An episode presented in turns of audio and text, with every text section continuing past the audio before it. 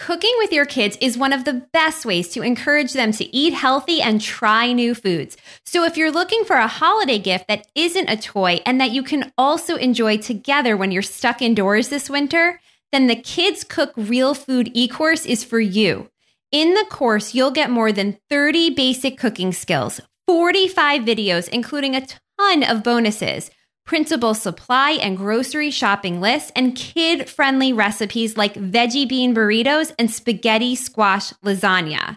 The course is designed for all kids ages 2 to teen and has three different skill levels.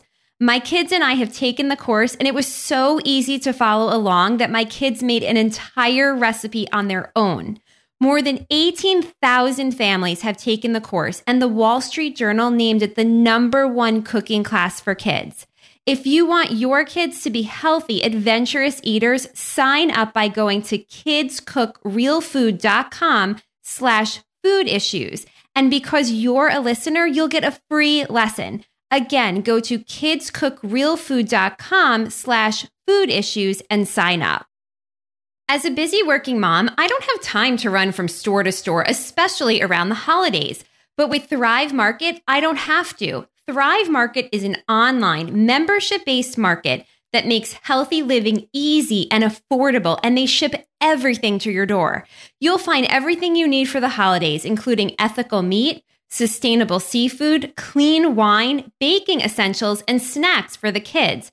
It's all organic and non GMO, and members save an average of $32 on every order. They even have curated shopping lists that make holiday prep a breeze. If you join today, you can get 25% off your first order and a free gift. All you have to do is go to thrivemarket.com slash food issues. And for every paid membership, they give a free membership to a low income family. So sign up today at thrivemarket.com slash food issues. This is Food Issues. In every episode, we bring you experts to tackle the real challenges around feeding kids and offer practical insight to help organizations, communities, and parents create change. I'm your host, Julie Revelant. This time of year, we're all thinking about ways to keep our kids healthy and boost their immunity, but the immune system is more complex than we realize. When it's out of balance, it can actually create disease. And when it's uh, in balance, it actually protects us from disease. That's Dr. Heather Moday, an immunologist, allergist, functional medicine doctor, and author of the new book, The Immunotype Breakthrough. We'll talk about colds, the flu, and COVID why boosting the immune system may not always be a good idea, plus the best superfoods for kids, how to prioritize sleep and deal with stress. Dr. Moday, thank you so much for coming on the Food Issues podcast. Oh, sure. Thank you. It's good to be here. Yeah. Why don't we start with your story? You know, why did you follow the path of integrative and functional medicine, and how do you work with your patients today?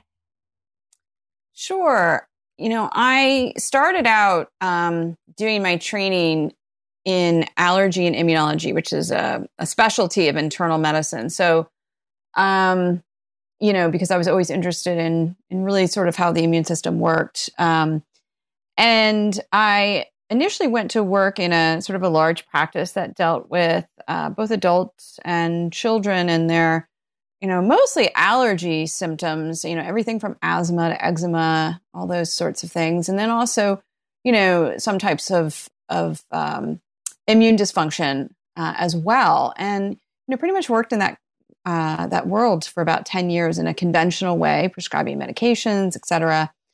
And I really just started to get um, curious, but also frustrated with um, sort of uh, the lack of the tools that I had and um, you know, sort of the dependence uh, upon just using pharmaceutical drugs to try to uh, squelch um, our immune uh, system into um, submission, right? And um, just felt like it wasn't very um, uh, satisfying. I felt people really weren't getting better necessarily, or they were dependent upon medication in order to keep their symptoms under control. So um, I really just started getting curious and more interested in finding out uh, more about, you know, what else could I learn um, to try to help people actually really sort of uh, improve their health significantly, get off medications, maybe even reverse um, their diseases.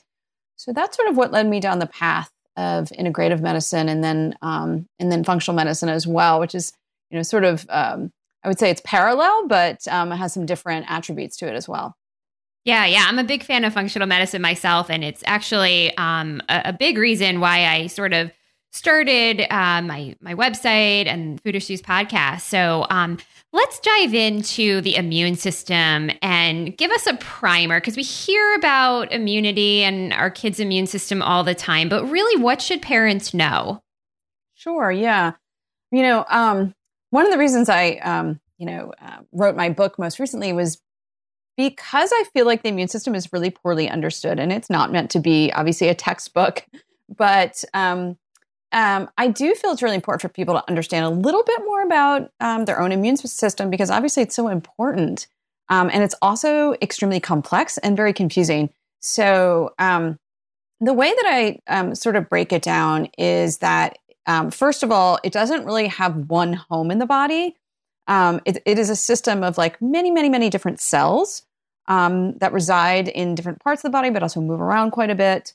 Um, they perform many different functions. There's lots of different ways that they communicate. Um, and our immune system, the cells, um, are responsible both for um, creating inflammation in the body uh, as a way to, you know, kill infection and to heal tissue. Um, so that's really important to know. But it's also there to um, uh, to mend the body, to uh, to repair things. Um, and and so it's it, it's very much like a sort of like a yin and yang right? So when it's out of balance it can actually create disease. And when it's uh, in balance it actually protects us from disease. So that's sort of one way of thinking about it. Um, and also it has sort of if you if you look at it generally it has two arms. Um, so you'll often hear these terms thrown around as innate immunity which is um, is everything from like sort of the barriers that keep us healthy like our skin um, so that it doesn't allow germs in, right? Um, and then um, specific cells that are involved in this very sort of non-specific attacking of um, dangerous pathogens that we come in contact with. And then we have a more specific um, uh, system called the adaptive immune system. And, you know, this is, they're connected, they communicate with each other. There's a lot of crossover between the two. But the adaptive immune system is what um, really can specifically create protection against specific pathogens like viruses and bacteria, parasites, and things like that. And it's what also creates antibodies. So, um, sort of, you can look at it that way. It's, it's sort of this system that's omnipresent in the body, um, but you know has many different roles. But these two main sort of wings, I would say. So last week on the podcast, I interviewed Dr. Tracy Shafizadeh from mm-hmm. uh, Evolve Biosystems, Avivo Health, and we were talking about how babies are not born with a gut microbiome. And so what happens as a child grows? What happens to their immune system? Does it does it need to be exposed to certain germs in order to build up immunity? How does all that work? Yes, I mean, um, I mean, the answer is yes, right? So when we sort of come into the world, it's rel- we have relatively um, sterile or simple microbiome with different types of organisms. And a lot of that, or most of it initially, of course, is inherited from our mother. So we get, you know, we we really sort of imprint upon children our own microbiome. So that's why it's really important for um, for women to have a, a hardy microbiome because you do pass that on as your first gift to your child. And then, um, you know, breastfeeding is really important, obviously, because um, there is not this uh, exposure previously to uh, to other organisms. So you uh, you can get some uh, antibodies through breast milk, which is uh, exceedingly important in the first few months. Um, and then also just skin to skin contact, uh, you know, having exposure to um, to other bacteria in the environment from you know from dirt, from our siblings, from animals, all sorts of things. Um, as long as it's not a deadly pathogen, it's something that we learn from our immune system uh, learn sort of what's friend, what's foe, um, and that's really important in in creating a healthy immune system as we get older. you know, we hear so much about boosting our immune system. And I had read and seen some interviews that you've done, and you talk about balance is more mm-hmm. important, mm-hmm. why we shouldn't really focus on boosting. Can you talk yeah. to me about that? And what does the research show about that?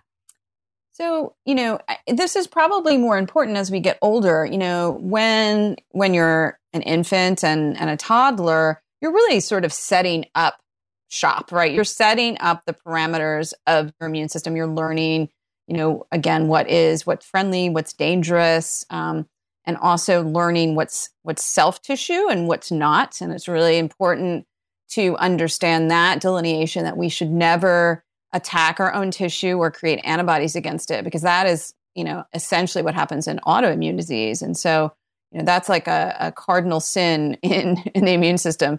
Um, so that idea of uh, developing tolerance is really important. And I like to think of that as a, a, a key uh, feature of, of balance uh, with our immune system. And, you know, we're not always trying to boost everything because, for example, um, let's just say for people who have a over exuberant inflammatory response, right, that can lead to excess inflammation, chronic inflammation. It can lead to allergies if our um, immune cells are directed against things that are not necessarily dangerous in our environment. So, for example, you know, cat and dog dander, dust mites, uh, food allergens, etc. Um, when you have an over exuberant response to those, it's going to cause a lot of symptoms. And you know, same with autoimmunity. If you have antibodies directed towards your own tissues, um, we don't want that either. So in those cases, you really want to try to bring um, sort of the immune response down a little bit and balance it so that we understand or it understands, like, hey, we should have a really strong immune system against things that are going to be threatening to our system. So we're going to take a break, and when we get back, we're going to talk about COVID. The holiday season is in full swing, and I bet you're already planning family gatherings, holiday parties, and cookie recipes with your kids. But with everything that has to get done, you don't have hours to spend in the kitchen. That's why I love using my Vitamix. When I received it as a Christmas present a few years ago, I admit I was skeptical because I already had a blender. But the first time I used it, I was hooked.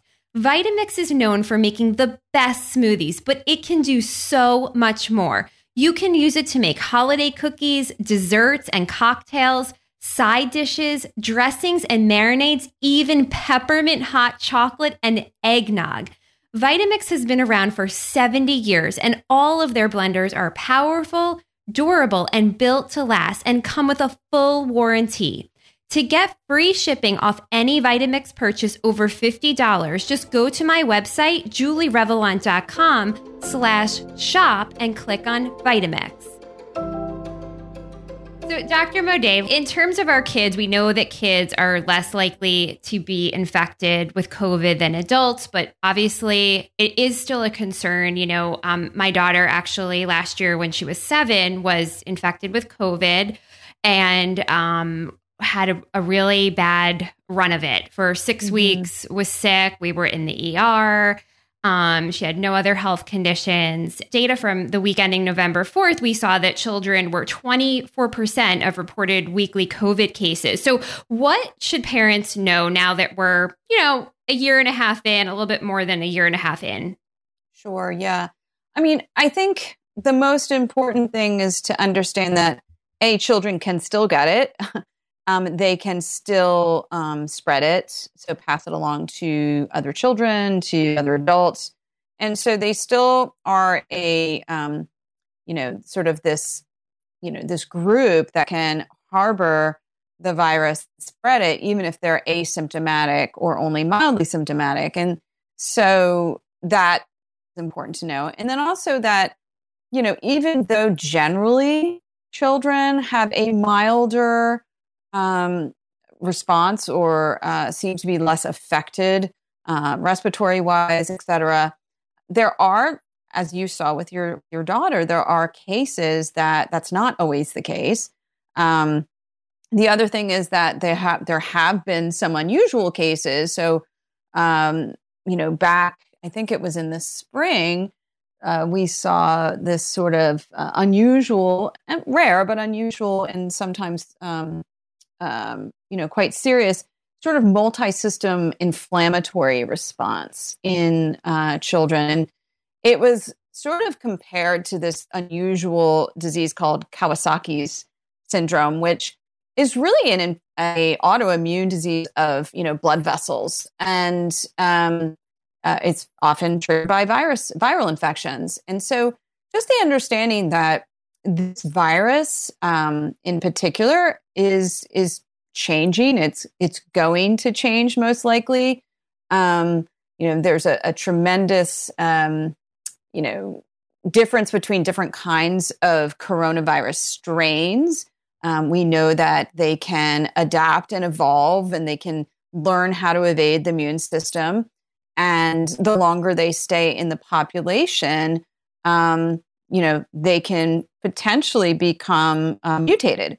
So you know, the idea that it's this fixed virus that's never going to change, um, that we, you know, have the handle on completely is not, um, I think that's something for people to, to, understand. And that we know that when viruses stay in the body for longer, um, and in the in the community for longer, they have a better chance of mutating because they can really they can only mutate when they're in tissue, when they're in a cell. Yeah, and what do you think about vaccinating children starting at age five?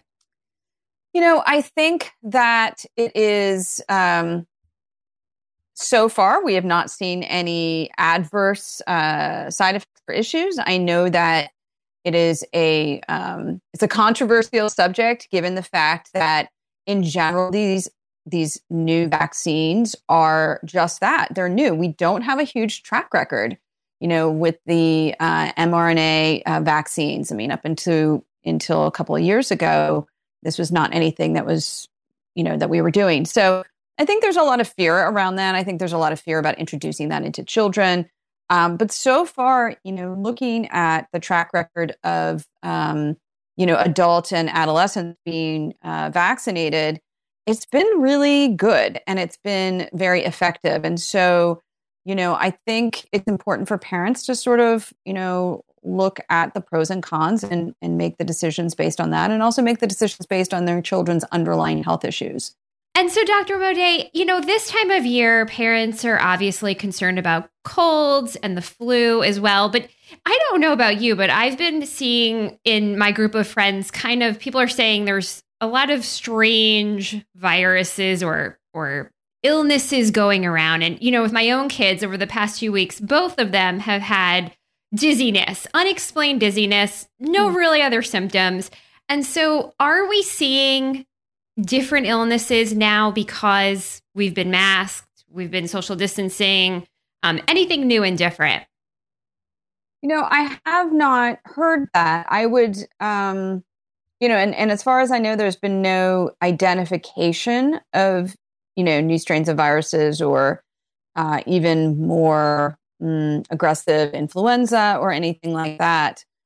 Um, you know, what's interesting is that a lot of people actually found that during lockdown that people obviously were less sick because they weren't going out, they weren't in school, they weren't they were masked everywhere.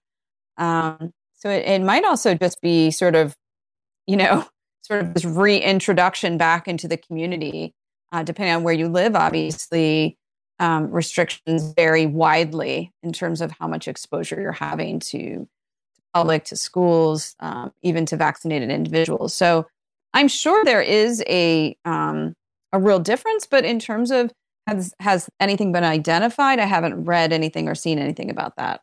Are there long term effects to a kid's immune system because of COVID?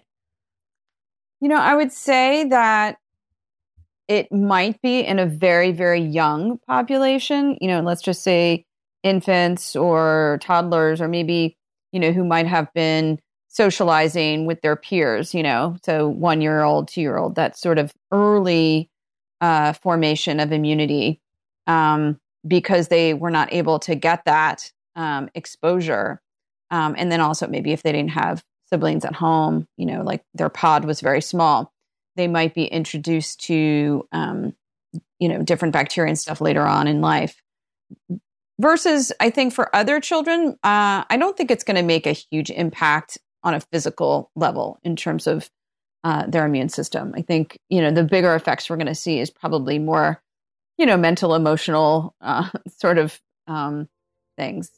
Absolutely. So, we're going to take a break. And when we get back, we're going to talk about some really great ways to balance our immune systems and keep our kids healthy this fall and winter. If you have picky eaters, you're not alone. And as a mom of two, I totally get it. But through the years, as both a journalist and a mom, I've discovered the secrets to raising kids who love their veggies and will eat just about anything. And I want to share what I've learned with you in my free ebook 15 Secrets to Raise Healthy Eaters and Put an End to Picky Eating. This book is filled with evidence based, real life strategies that will help you raise healthy eaters without sneaking foods, bribing, negotiating, or making food into art projects. To get the book, just go to julierevelant.com and click on freebies. All right, Dr. Moday. So, what are the best ways that parents can keep their kids healthy this fall, this winter from colds, flu, COVID, everything? Mm-hmm. Well, I think is really trying to get them back to some sense of normalcy, right? So, you know, such a big part of health in general, including immune health, is, you know, things like exercise, socialization, you know, really doing things that are fun. Um, so that's hugely important. Um, and I think also, you know, getting them back into like normal patterns, sleep patterns, normal circadian rhythm, um, because our sleep cycles um, regulate our immune system. I mean, every, pretty much we have circadian clocks in every cell in our body, and our immune our immune cells are are included in that. And so there's a lot of regulation by you know sleep uh, sleep cycles. So you know that exercise, getting outside, you know, fresh air, sunlight. Um, that's one way, obviously. Um, and then also, you know, there's a huge role of nutrition too in in uh, how are your kids eating, you know, in terms of fueling them and fueling their immune cells. Yeah. And so, what are some foods that they should avoid? Unfortunately, kids like a lot of things sometimes that are not so good for them. right. Um, but, you know, a lot of that does come from uh, parental, like what's available in the house. And I know some kids are very picky eaters, obviously. But, you know, in a lot of cultures, um, they eat what is what what their parents eat, what their family eats. And I think that you know, we parents play a huge role in introducing foods to children and making them normal, right? Um, and so obviously we want to try to keep out, you know, uh, excessive amounts of sugar. We know that sugar is very detrimental to our immune system uh, and also to the gut. Um, uh, a big uh, player in um, a healthy microbiome and therefore a healthy uh, immune system is fiber. So, and that can come in a lot of different ways. You can be very sneaky about fiber. You can get it into a kid's diet in different ways, but you know, really trying to push the fruits and vegetables and even starchy vegetables. You know, they can be great whole grains, seeds, nuts. Really, really important. Um, really, just trying to uh, find a way to give kids more whole foods and less of the processed stuff. Um, that's very key. Yeah. And so we've heard this term leaky gut syndrome. I know there's controversy around it, but do you feel like that's a legitimate thing that can go on? We know it's a legitimate thing. Um, you know, they've done electron microscopy looking at um, what are called tight junctions in the intestinal wall. So, you know, our intestinal wall is actually relatively thin, it's one cell layer thick and um, it has a big job because it it separates the inside of our intestinal tract, what we call the lumen, from the bloodstream, and and essentially also where our, most of our immune cells are clustered. So, and between all of our intestinal cells, we have these tight junctions um, that uh, it's almost like if you took a brick wall and you were putting mortar between between the bricks. And um, but those the mortar right that keeps the the bricks uh, stuck together um, that can be dissolved uh, under certain circumstances and, and, creates what is technically called intestinal permeability. But leaky guts sort of an easier way to say it, and you know people can understand that. Um, So, you know, what it does allow, it allows things to sort of cross through between the lumen of our gut and potentially our bloodstream and our immune system without really, you know, uh, a lot of regulation. And this could be food, it can be viruses, parasites, bacteria, toxins, even. So um, this can be a, it can be a big issue. Yeah, and it can affect kids. Oh, absolutely, it can affect kids. Absolutely. Um, I mean, we tend to. Um, I mean, you, you really you can see it both ways. And adults, obviously, we're around longer. We do more damaging things to our digestive tract. You know, in terms of what we eat, drink, um, toxins, stress, but you know, children can have it too. And you know, you can have it with antibiotic usage. Um, obviously, if there's celiac disease or any autoimmune disease, um, any um, significant uh, infections, um, you know, viruses, anything that can cause a uh, infectious gastroenteritis, and most kids have been exposed at some point in their life, right? So, um, yeah, it can certainly happen. And so, what nutrients should kids focus on? So, the one that I said, which is super important, is fiber. Okay, fiber is the backbone of what feeds our microbiome. So, we have trillions of bacteria that play very important roles, very protective, but they subsist on fiber. They eat just like we eat, except for they get pretty much our leftovers. so, that's um, both soluble and insoluble fiber, and what's also called resistant starches. And those are coming from plant foods um, many different kinds of plant foods. So if you can get your kids to eat a lot of fiber, that's wonderful. Um, also, what can be very helpful um, is having them eat fermented foods. And what that does is it provides a little bit more of some of those beneficial bacteria. These are found in things like, you know, obviously yogurts, which have been fortified, um, kefir, sauerkraut, any sort of fermented food, even sourdough bread, quite honestly. And I know we sort of you know, sort of demonize gluten, but uh, for some people, if they don't have a gluten uh, issue, sourdough's great, miso, uh, tempeh. So there's a lot of different things that you can that you can sneak in my kids aren't big fans of tofu, but they do love tempeh. And and the mm-hmm. way I make it is just kind of like in sticks, and I'll put maybe like a little bit of barbecue sauce or uh-huh. um, coconut aminos and bake it, yeah. and it actually can be pretty kid friendly. And and so, what about vitamin D, antioxidants, omega threes? Can that mm-hmm. help our immune system as well?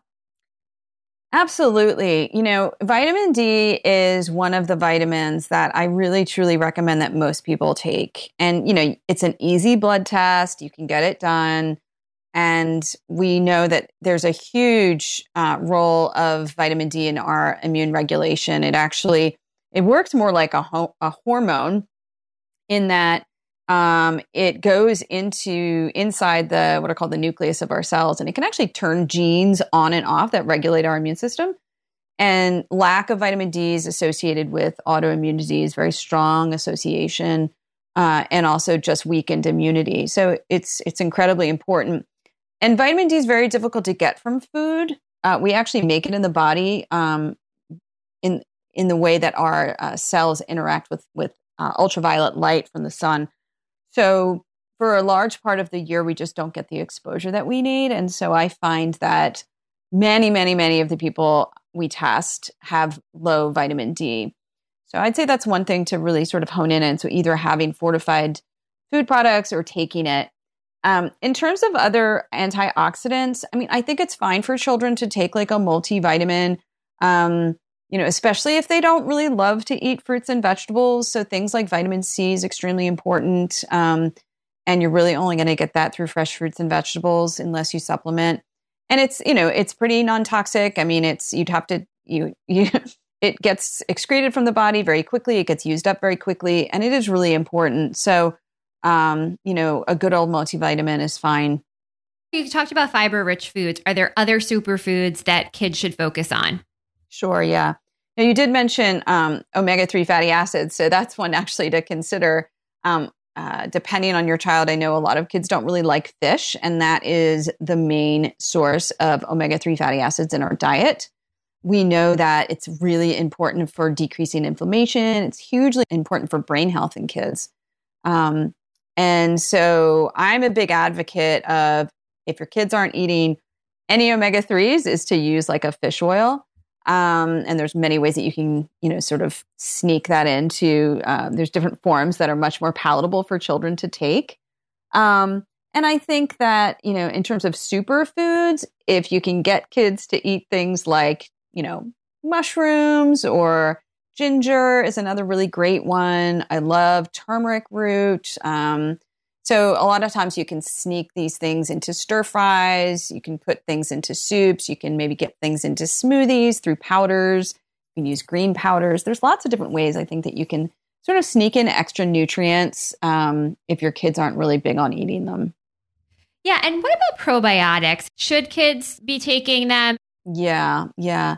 So, you know, there's, it really depends on what your child's baseline intake of, of food is. I mean, if you have a child who's like loves vegetables and fruits and, you know, doesn't mind having some sauerkraut from time to time or fortified yogurt, you know, th- they may not need extra probiotics. But when I consider probiotics in general, anytime someone has a history of frequent use of antibiotics, and many children have because of, you know, ear infections or strep throat or things like that. And many kids are given, you know, many babies are given uh, antibiotics um, very, very early on. So that's one time to maybe consider that um, to actually have children take probiotics. And um, there's lots that are made for children. You don't have to really do really high level ones. Um, I like to sort of keep it for children below, say, eight strains of bacteria. Um, and most of commercial probiotics are going to contain strains of bacteria from two um, major uh, sort of families. One is Bifidobacterium, one's Lactobacillus, and there's many different uh, strains and species in those families, but they all are generally pretty beneficial. And um, so, you know, if you can look for something that is about eight strains, um, that's a good place to start. Yeah, and for kids who do have allergies, eczema, food allergies, you know, you talked about how the immune response is is overreactive. And, and mm-hmm. so should they take probiotics and antioxidants long term to to lower that immune response? So I do think that probiotics can be really, really beneficial in children with allergies and, and adults with allergies too. And that has actually been shown to be the case in different studies. Um, They've done studies specifically on eczema, you know, which is a we call an atopic skin disorder, um, and that has been really shown to be helpful. Um, and I think uh, omega three fatty acids for sure. And and in terms of antioxidants, um, you know, I would say that um, you know maybe vitamin D is a is a great one um, for allergies, um, and there may be some other things to be used for allergies as well. It all depends on sort of the presentation and what you're trying to sort of calm down. Yeah. And we talked about sleep before. And, you know, like you said, kids are getting back into the normal way of life and we have to kind of get them back on a normal schedule. But can you talk a little bit about what are some best tips for parents in order to ensure that their kids are getting uh, quality sleep, enough sleep every night uh, so that they can really have that strong immune system? Sure. Yeah. You know, children obviously need a lot more sleep than adults do. I mean, in our our requirements for sleep change as we move through life. And you know also their circadian rhythm is a little bit different. Um, you know especially teenagers they tend to um, sleep in and actually stay up later. It's a very typical sort of phenotype for for teenagers but um, that's sort of the way that their body's changing and and you know so I think the most important thing is to try to keep a very um, sort of regimented sleep and wake time. I think for everyone, that's a really good thing to get used to. And then also really trying to limit exposure to blue light or broad spectrum white light um, at least an hour before bedtime, because we do know how much that impacts uh, hormonal changes and the ability to fall asleep and get into the correct sleep cycles. So, you know, with our significant amount of technology through computers, iPads, whatever, you know, TV, phones, um, limiting that, which I know is a real big problem, right? Kids yeah. want to be on their phones until the time they go to sleep, but that we do know that that's a big issue. So even just taking like an hour away from that is really crucial. Or, of course, if you can get your kids to wear some blue light blocking glasses, like if they're, you know, watching something at night or if they're doing homework on their computer, um, that would be really important too. Yeah, I love this time of year because it gets dark so early that mm. I'm like, okay, 7:30, we're in bed and right. and they're and they're out. You know, it's it's yeah. great. And, and but I think also this time of year, you know, it's colder out, it's darker earlier. Exercise, getting them to get moving is really hard. And so what are some tips for for parents to try to get some activity in their kids' days? Yeah, I mean, again, I think it depends on where they are in the their you know life cycle, right? And and and I know this was a real issue when kids weren't playing sports in school because that's so crucial um, for socialization and exercise. Because what's the best way to get a kid to exercise? Get them to play something fun. You know, get them to play basketball or swim or run or whatever, and be on a team sport. So hopefully, that's you know that's coming back and kids are able to engage in that because I think the most important thing is making something fun. Um, adults have done a great job at making exercise not fun. But if we really think about like, what did we used to like to do? I mean, we didn't think of running because we were like, you know, running track. We were running because we were playing tag or we were running because, you know, we were just with our friends or we were riding our bikes because we were just out riding around the neighborhood. So I think just trying to connect that with fun again, um, even if it has to be indoor stuff. Um, so it's like, you know, having a dance party in your living room or something, or, you know, going sledding or going uh, just out in, in the snow or, you know, raking leaves or going on a hike. It's just anything to try to make things sort of fun again. Um, you know, getting out of this idea of like, oh, this is exercise. Yeah, I agree. Anything there, you can also make it a family affair. It's just so much easier. And we also talked about stress and the long term effects of the pandemic on our kids. And so, you know, as we continue to move through the pandemic, what can we do to help our kids with stress and and in turn help their immune systems? Yeah. I think, you know, normalizing things as much as possible, trying to get back into um, socializing, doing things with friends, doing things with family. I think, you know, sort of that's really, really important. So, as much as you can do in the situation or the place that you live. Um, and then I think also just sort of creating, you know, a lot of us were really plugged into the news and the TV and watching that and really trying to maybe minimize that as much as possible because that's something that children absorb as well. That that sort of sense of anxiety or sense of like, oh, we don't know what's going on, that fear. Um, and really trying to like move away from that and focus on future things and fun things and things to be excited about. I think that's really, really important. Um, and then also just being aware of like, this was a really hard time for kids and sort of a traumatic time. And, you know, do they, you know, need to talk about that? Do they need some other sort of attention outside of what you can give them? If maybe they became depressed during that time or particularly anxious or new behaviors started to crop up. So, you know, that's just really important to maybe talk to your, you know, pediatrician about or or therapist or, you know, anybody who can help with that. Yeah, that's great. And so I'll link to your book in the show notes, but let me know where people can learn more about you and your work. Sure. Yeah. Most of the time I'm pretty active on my Instagram account, which is um, the Immunity MD. So that's probably the best way to find me. Um, you can also go to our website, which is www.modaycenter.com. Um, and the book is going to be out December 20th, and it's called The Immunotype Breakthrough. Um, it's available for pre order now. Great. Well, Dr. Moday, thank you so much for your time today. Thank you so much. Dr. Moday had so much great information, and I really loved when she talked about the circadian clocks in every cell of the body. Very cool stuff. If you found this episode helpful, I'd love it if you could go into Apple Podcasts and leave a review and a rating so that we can reach more people. I'm Julie Revelant, and thank you for listening to Food Issues. You can connect with me on julierevelant.com and on Instagram, Facebook, and Twitter.